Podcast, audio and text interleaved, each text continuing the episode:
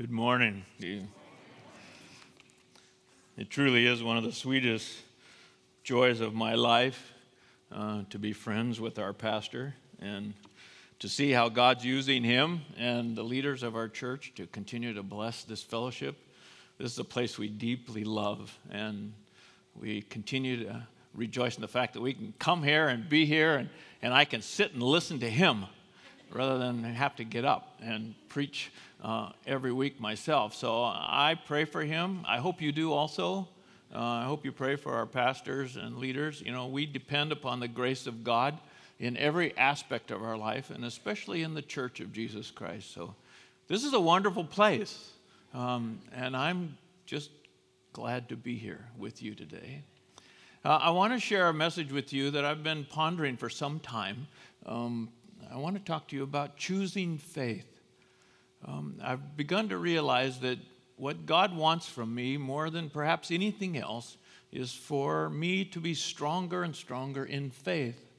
And of course, these are things that you know, and I'm probably not going to say anything to you this morning that you have not already heard.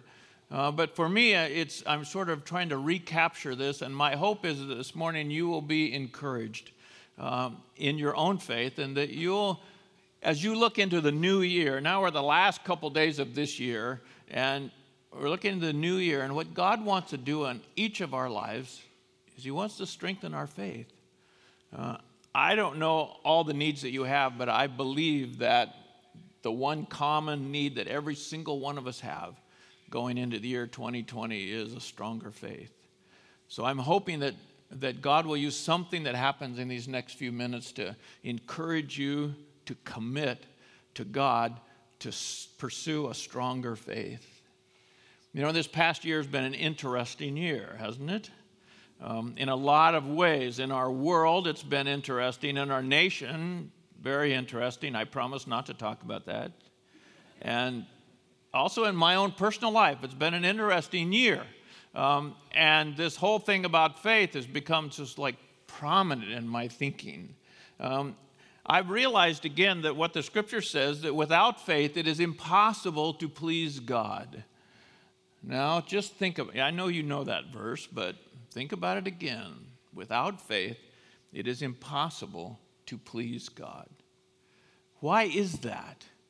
It's because faith in God is the only right and reasonable response to who God is and who we are. It's the truth, it's reality. It is what is needed of every thinking person that we must have faith. If it is impossible to believe God without faith, then with faith it is possible to believe God. And I want to say to you that you please God through your faith. And God wants you to please Him more because really, it's about the glory of God. It's an amazing idea that you can actually put a smile on the face of Almighty God by your faith, but you can, and you do, and you can even more in the days to come. We are different ages here and different backgrounds and experiences, but every stage of life requires faith again. And God is constantly building our faith. He's directing us so that hopefully by the time you reach a little older age, your faith is going to be strong. And God is doing this all the time. And I've met some young people who have amazing, strong faith. But God wants to do this in every one of our lives. You need faith today. And heading into the new year, you need faith again. This new year will present to you a new set of uncertainties. You don't know what is going to happen. You have some ideas and some hopes, but you don't know for sure what's going to happen. And that's where faith comes into our life, we need a growing faith. And I've realized that faith is not primarily an emotion. I, I used to think that a lot. I think I had the idea that people would talk about a strong faith, and I'd say, Yeah, I don't have one.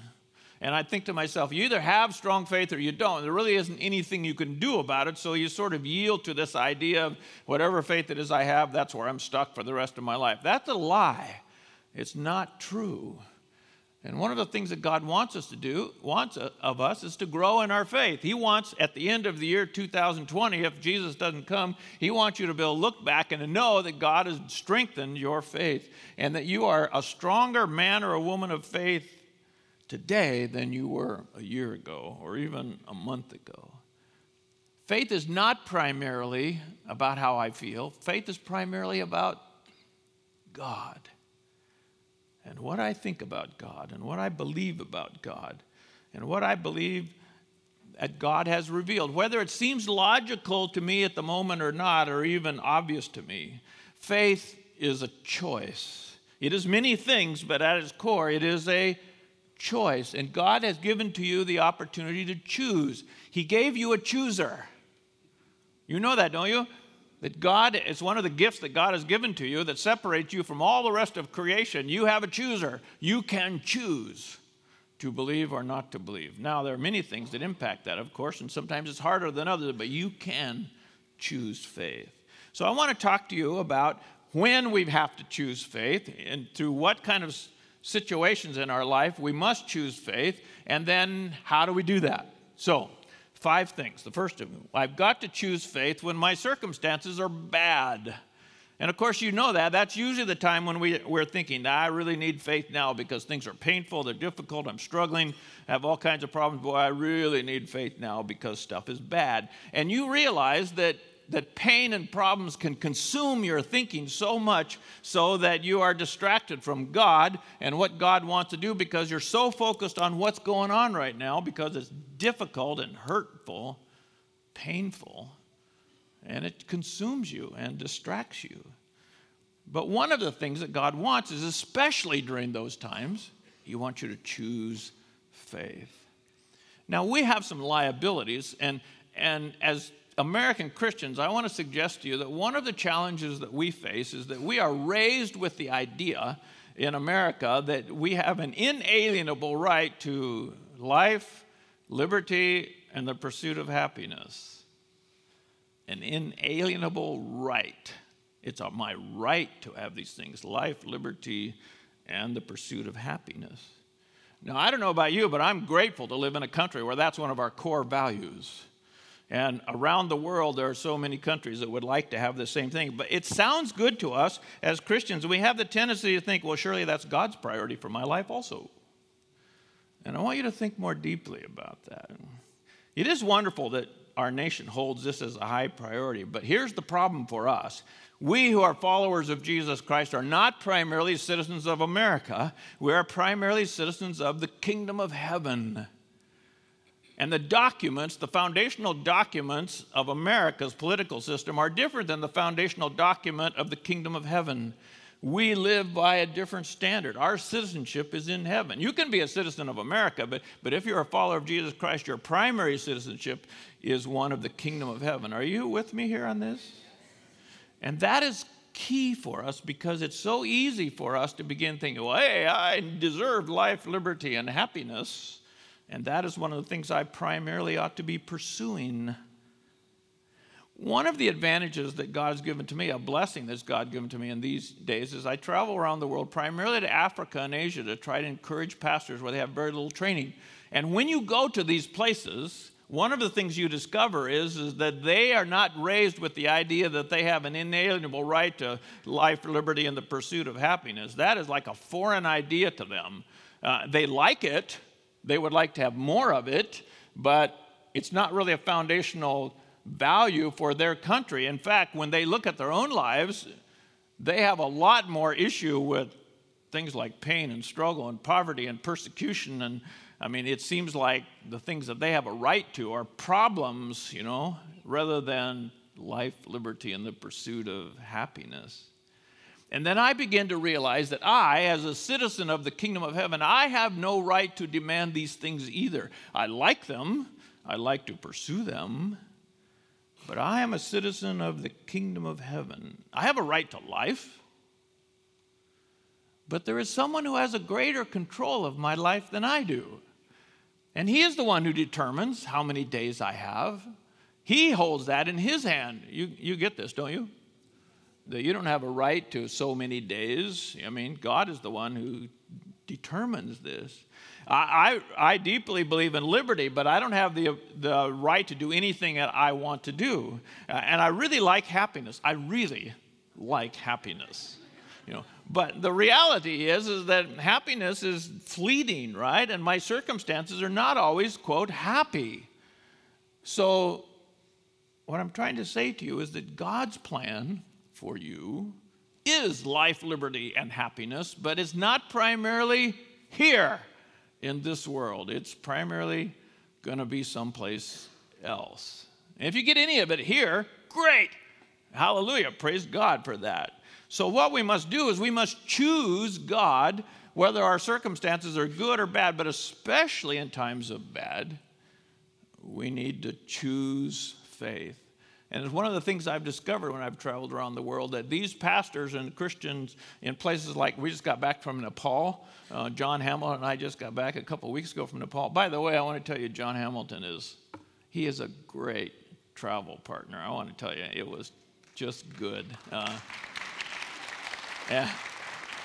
He, he cared for me, you know, and I sort of need a little care these days. And but he blessed the pastors and the leaders, you know, and I, I just watched him, you know, and he just he has this heart of he just like knows when people need to be prayed for, you know, he just boom, you know, he goes right there. Anyway, it was really good, and you know, I'm going to be lobbying your pastor um, to try to allow him to go with me more in the future. So put in a word for me if you would, uh, and for John.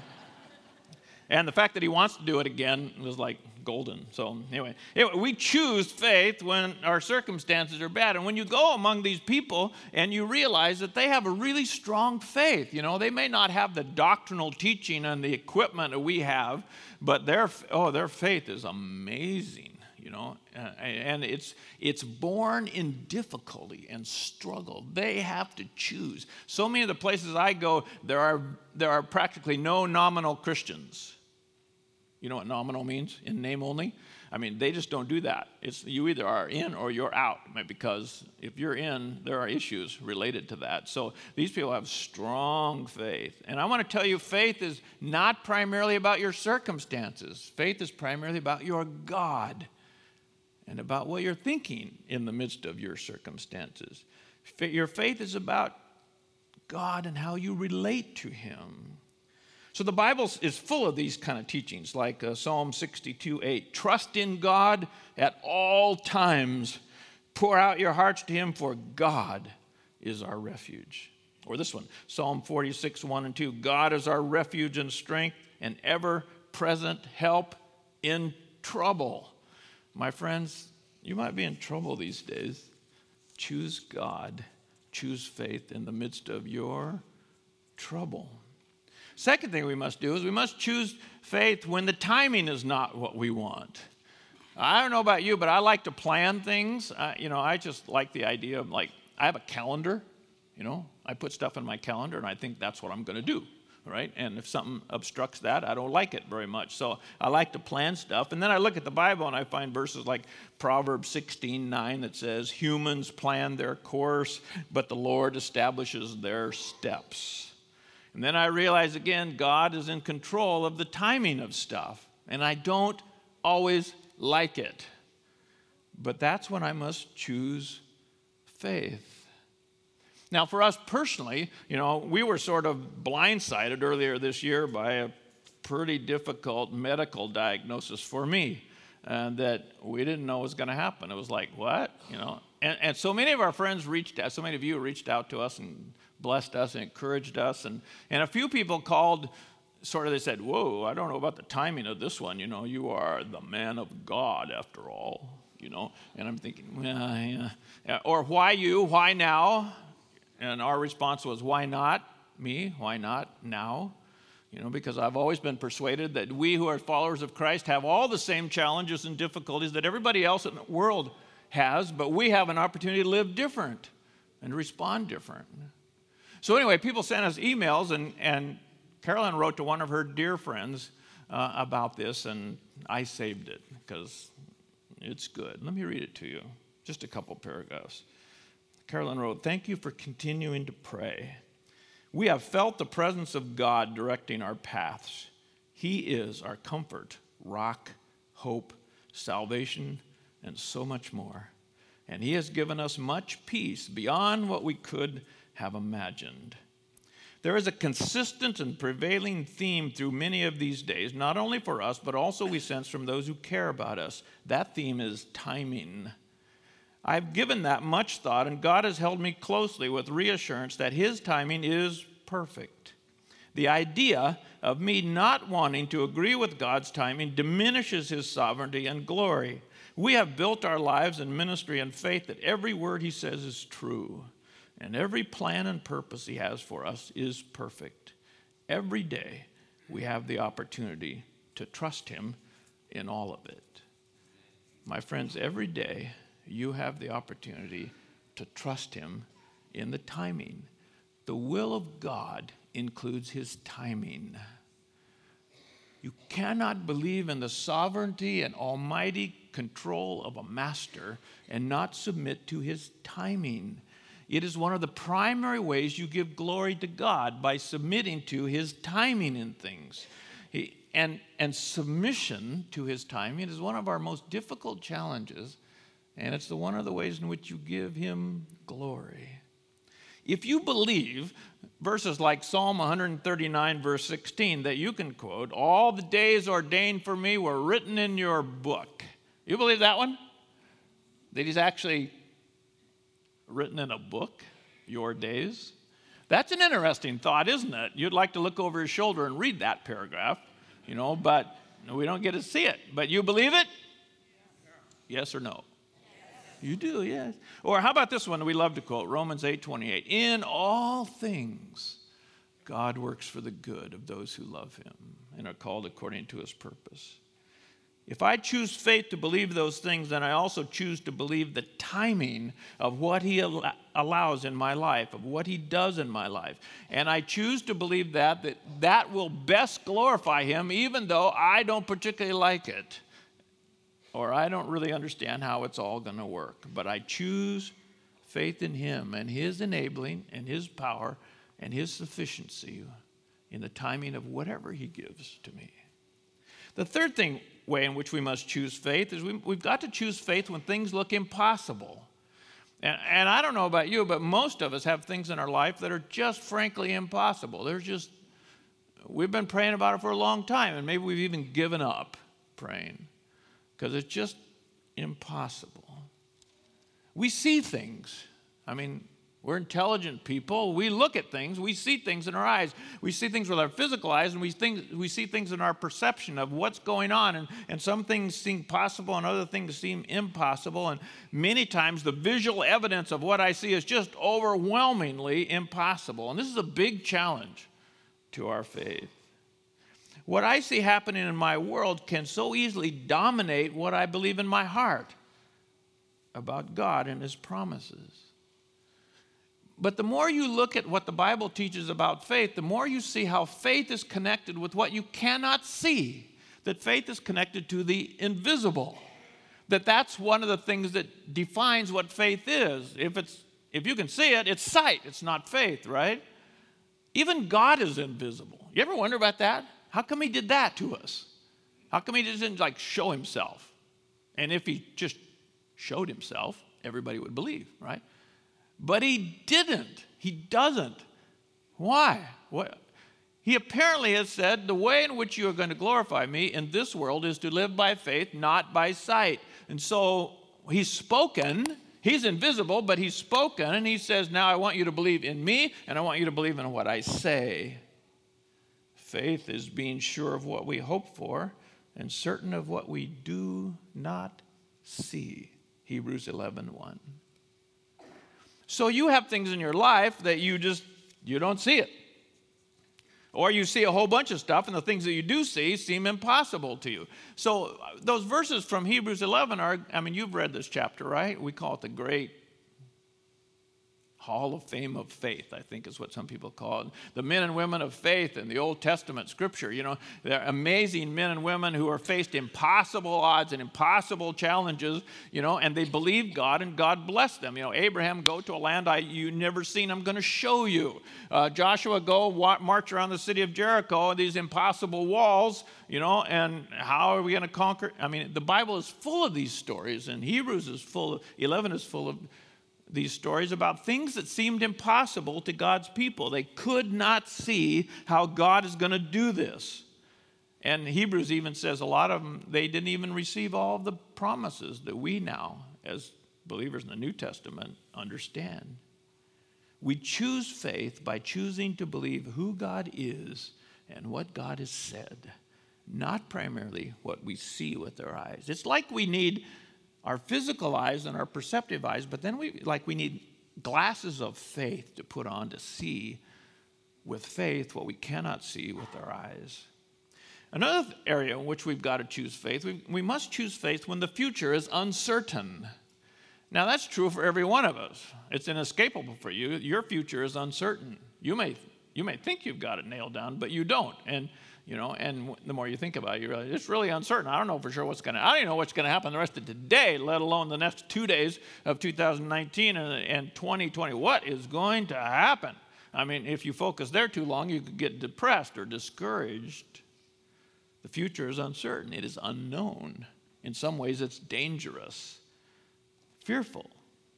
Your life could be full of anxiety because of it because you don't know I'm learning to believe again that God wants me to choose faith, particularly in these times of uncertainty. Jesus asked one time, Where is your faith? Where's your faith? Now, now, then you look at the story and you realize he asked that when they were in the boat and there's like storms, you know, and they thought they were going to all be capsized and drown, you know, and there's Jesus saying, Where is your faith? That seems a little mean right? He's, where's your faith, you know? And then they realize, you know, and then Jesus gets up and calms the water, right? And then they realize he's in the boat with us, right? So we believe him and not fear the circumstances. God is great and sufficient and powerful and able. And we believe this stuff in our heads. We sing about it. And the amazing thing is that God also cares about me. He's a father who is with me. So many fascinating places in the Word of God where the little word with appears. He is with me. He's a father who is with me now and in the future. Therefore, we are called to live, walk by faith and not by sight. Every day, every day. 2 Corinthians 5 7. Walk by faith. Because we worship a God who sees what we do not see. You worship a God who sees what you cannot see, a God who knows what you cannot know.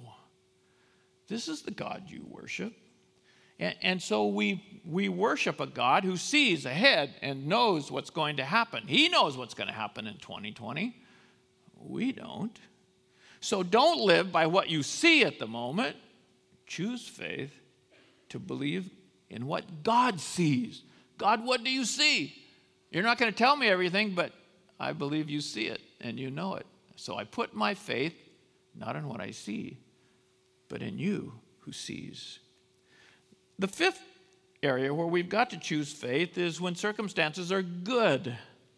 We got to choose faith when circumstances are bad. We've also need to choose faith when circumstances are good. You may have been talking to someone in the lobby and they say, "How you doing?" and you said, fine.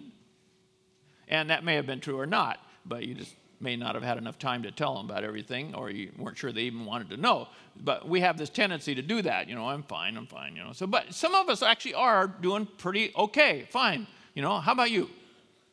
Like, is your life full of trauma and difficulty and struggle and pain and, you know, all kind, or are you like doing okay? You know? I mean, it's not that you don't have problems, but, you, but things are going pretty well. You feel blessed and encouraged and stable and generally happy, and you're doing all right. Is that true of any of you? So, what does choose what does faith choose when you're doing pretty well?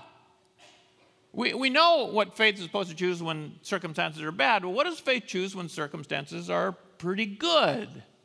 Well, one thing is really obvious gratitude, right?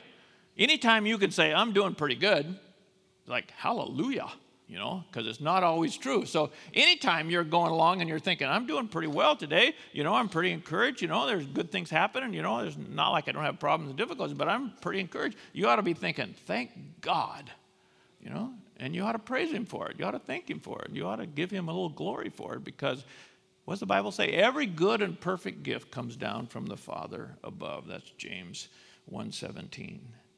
But the other thing that you, you need to do when circumstances are pretty good is you need to strengthen your faith in times of calm. Because just hold on stuff's coming, right? You may be doing really well right now, but you don't know what's going to happen in January, February, March, or you know, whatever. So I'm not trying to tell you bad stuff is definitely going to happen to you. I'm just trying to tell you bad stuff is going to definitely going to happen to you. So. So, what you need to do is you need to get your feet grounded during the times of calm, deepen your roots, if you will. How do you do that? You read. You read the book you read other things that, that God's people have said. You get together with other believers. You study. You pray. You praise. You worship. You deepen your faith in times of calm so that when the times of difficulty come, you will be ready. God is really saying to us look, stand firm in your faith now and get ready to stand firm. Do both. Do both. Don't just coast. That's the deadly thing about us so many times. We just coast through life and we let circumstances sort of happen to us. Well, how must, how do, what do I do? How do I choose faith? What must I do? A few things seem really crucial to me. One is you got to know what God has said. This is like, duh. You've got to know what God has said. That's why pastors and you know people have been instrumental in your life to try to help you follow Jesus Christ have said, read the book would you please read the book? Will you turn off the television and read the book? Will you read the book? Will you read the book? Will you read the book? read the Bible. Read it. Read it. Read it. You understand? It's because God speaks through His Word in ways that doesn't happen any other way. God has decided to be invisible, but His Word is very visible right? And he's given it to us. And he says, Believe in me, you cannot see, and believe in the word that you can see. Faith comes from hearing the word of Christ, Romans 10 17. I cannot choose to believe in something I don't know. I cannot choose to believe in a truth that I've never read or never heard or never understood. If I have never ever known what God has said, I will tend to choose something else. And the world is full of something else, else's. Not a word. Anyway, you remember back some months ago when, when Pastor Dave was, was teaching from, from um, Matthew chapter 6, the Sermon on the Mount, where he was saying, You have a father, and your father sees the birds and the flowers. Remember that? You know, he, he takes care of birds and the flowers. And, and Jesus said, and he, and he cares even more for you. Are you not of much more value than birds and flowers? Jesus was saying, You have a father, and he cares about birds and flowers, and he cares so much more for you, and he'll meet your needs. And by the way, he knows what you need before you ask him. You ever wonder about that one? He knows what I need before I ask him.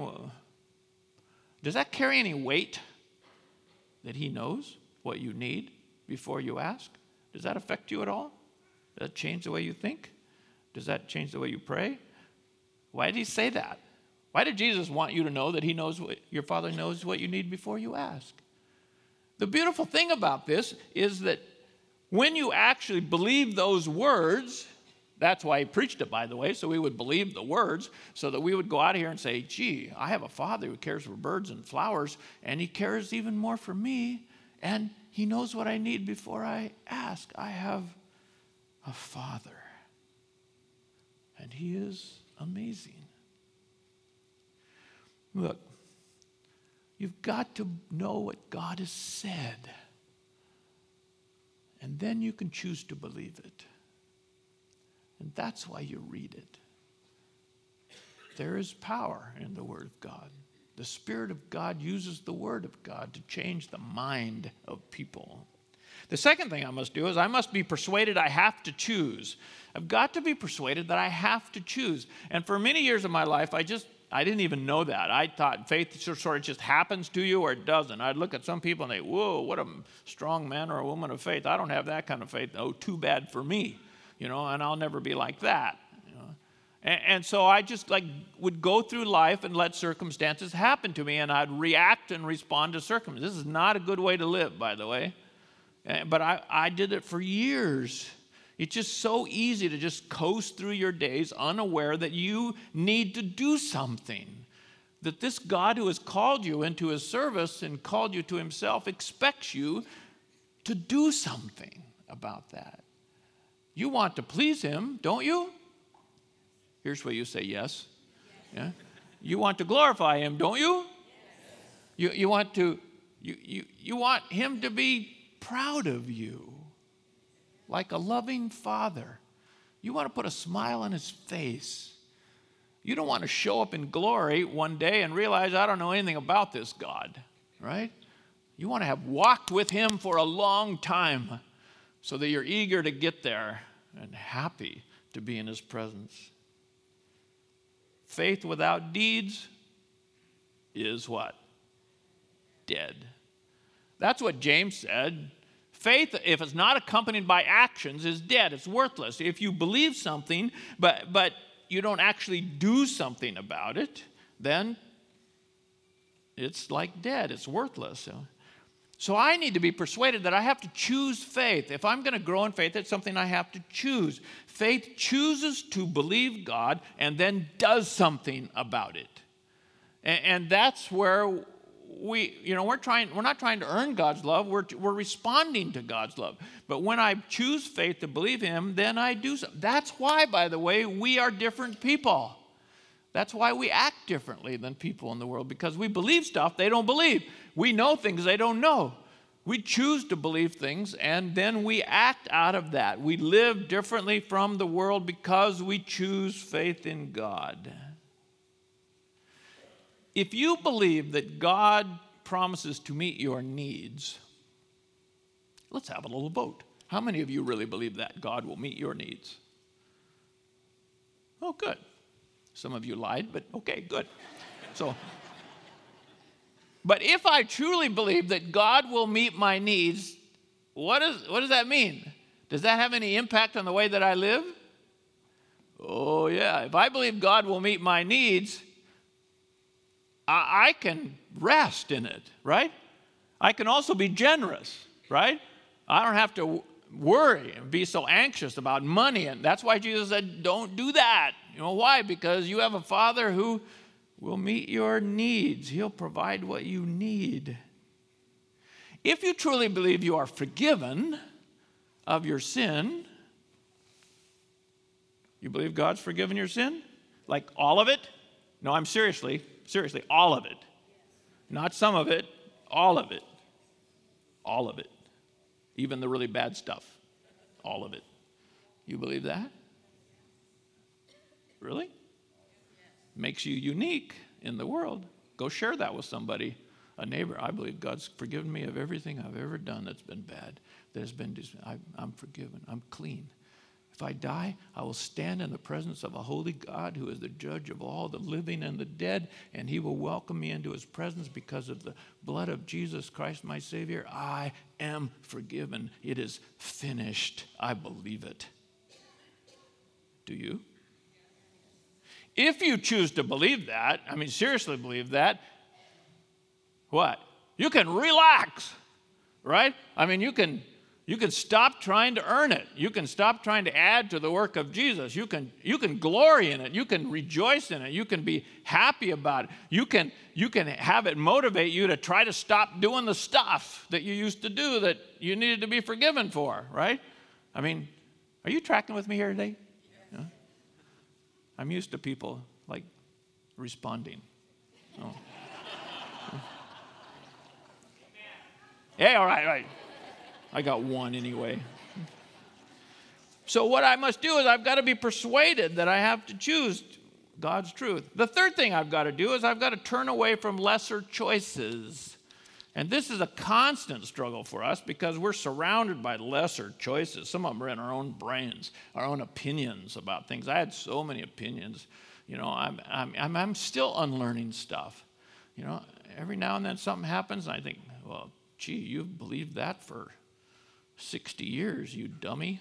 You know, it's not true. Not true. There are inferior authorities all around us. You're being constantly bombarded with them. You can't escape it, especially you can't escape it in America. Go home and turn your television on. They'll tell you if you drink this beer, you will be so attractive. you know? People, the beautiful women will fall all over you. Or if you drive this car, you will truly be happy. Just buy this car. I mean, you will like, this is life. This is this is, the, this is as good as it gets, cruising down the road in my new car. What is that? It's nonsense, is what it is.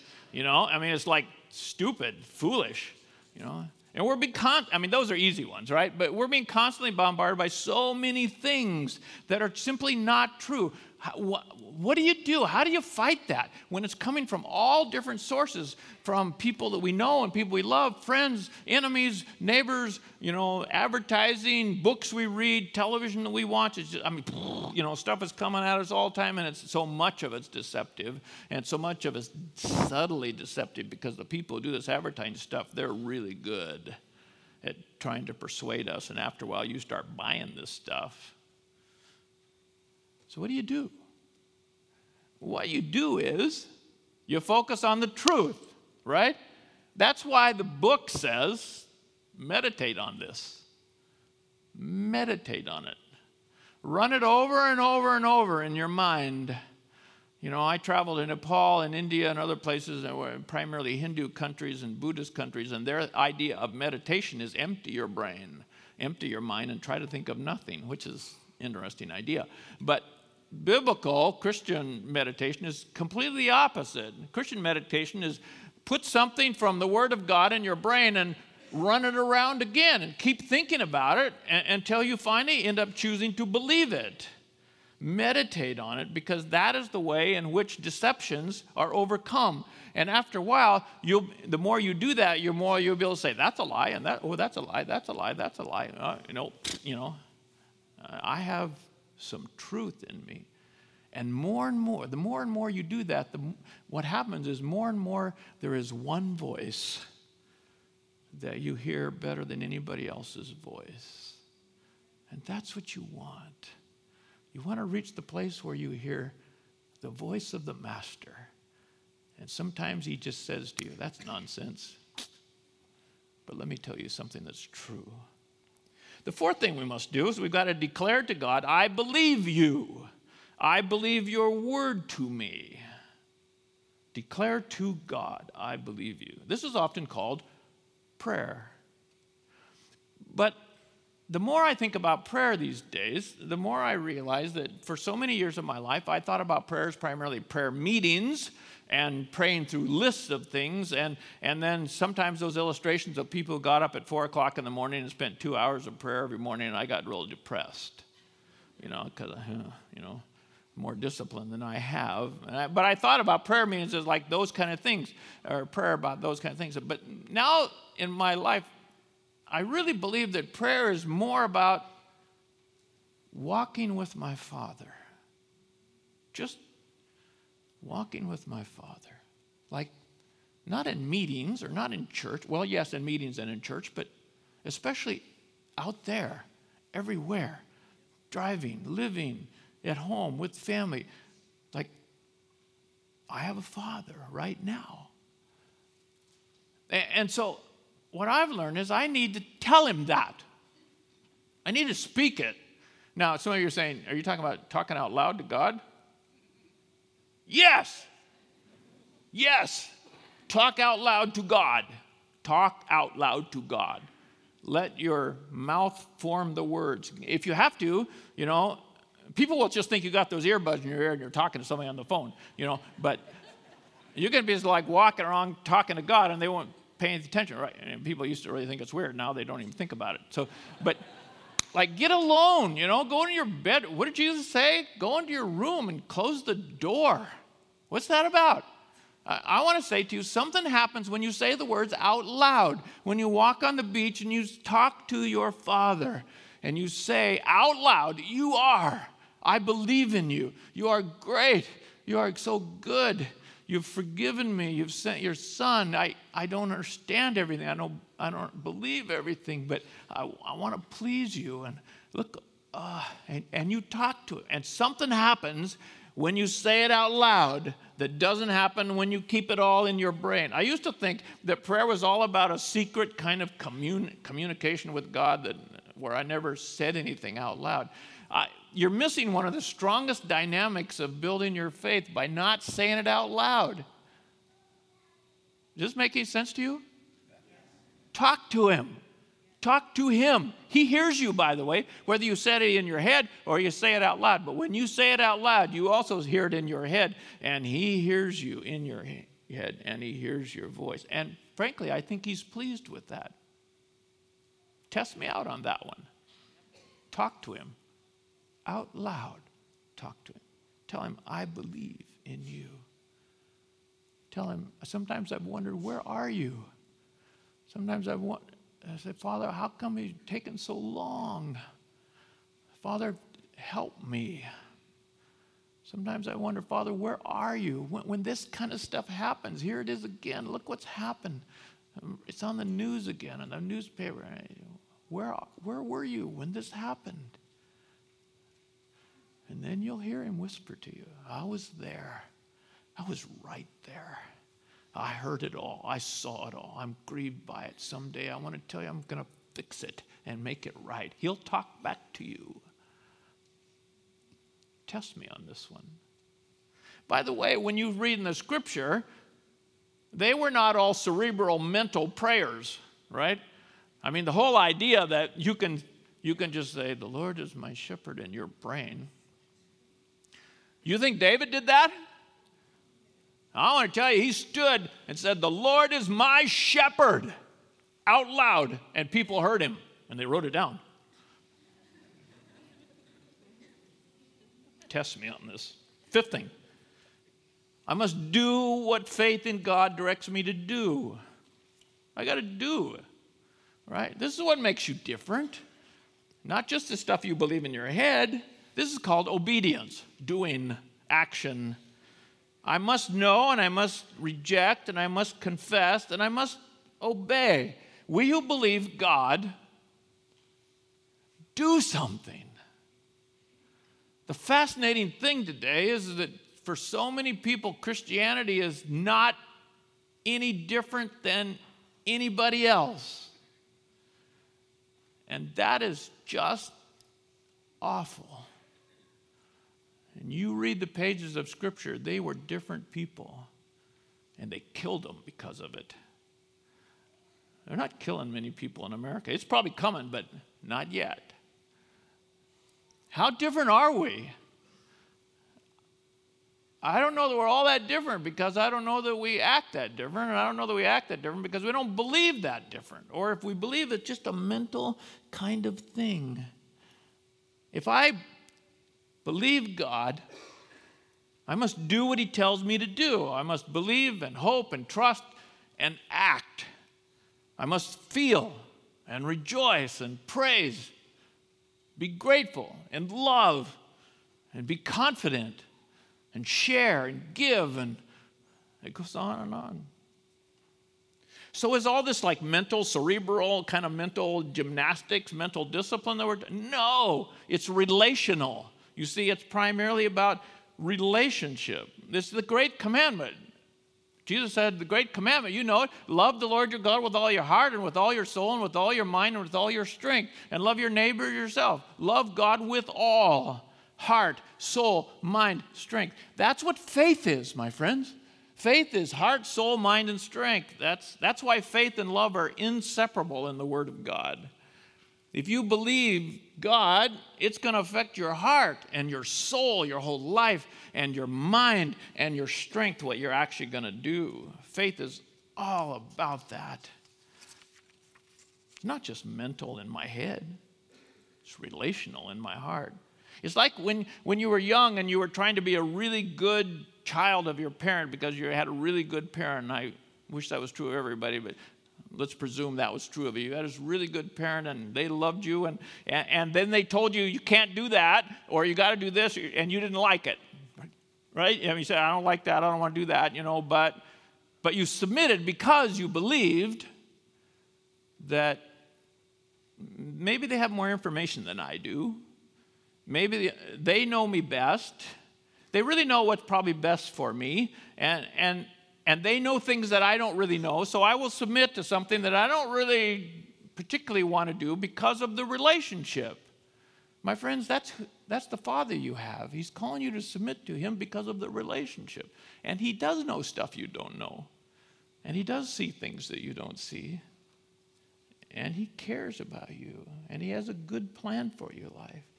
Choosing faith in God is the only reasonable, right response to who He is and who we are.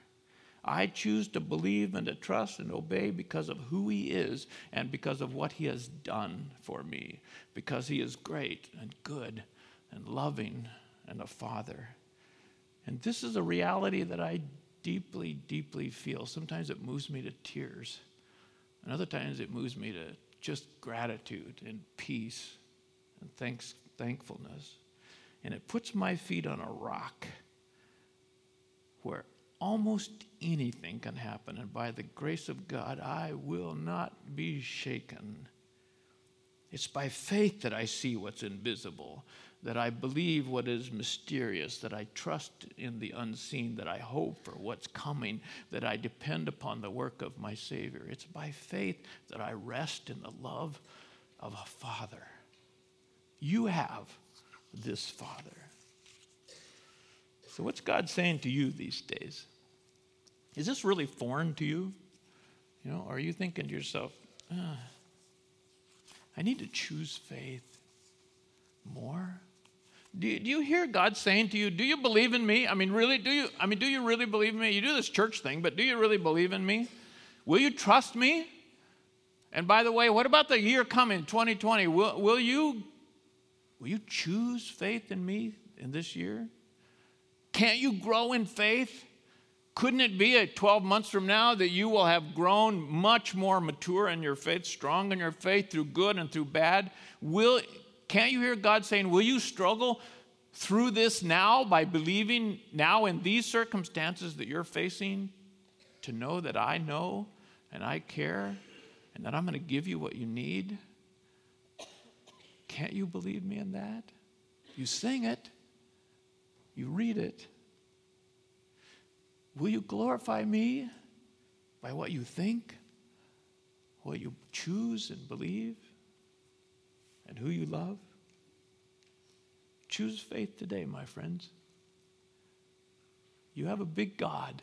You always have had a big God. He's bigger than you have any idea. And me also. He's greater and more loving than we ever knew. He has things in store for you that would just shake you if you knew how wonderful the stuff is that's coming. Have faith today. You have a father. Jesus said it simply like this have faith in God. Mark 11 22. All the time. Today, tomorrow, the next day, 2020. Have faith in God. So now we have a little object lesson, and I'm going to ask you choose faith in this object lesson. You know what it is. It's the bread and the cup again. And here's where we say, oh, okay, we're just about done here. You can choose faith in this moment. It can be an empty ritual for you, just something that we do to close and go on our way, or it can be something where you determine in this moment to choose what you believe.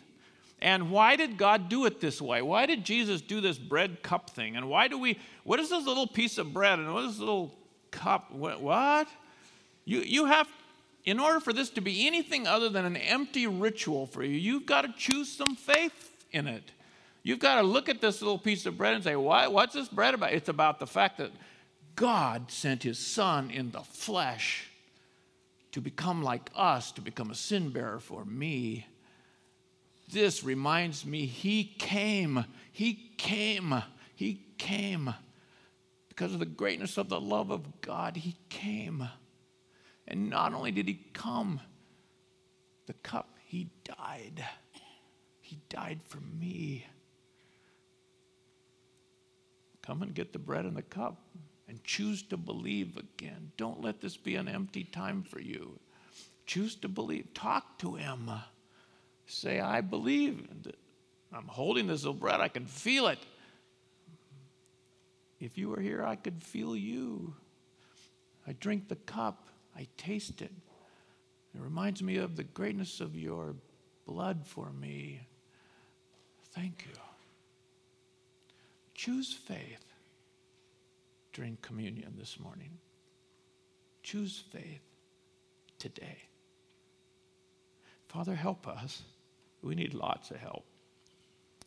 But you've given us so much help. Your Holy Spirit speaks to us and helps us to understand and to believe and to do. We ask that the Spirit of God would now move freely in this place and into our hearts and help us in these moments to choose to believe again in the Son of God who gave his life for us so that everything you want for us is now not only possible, but certain. We praise you. May you find joy in what our thoughts think in these moments. For the glory of Christ, we pray, and the joy of his people. Amen.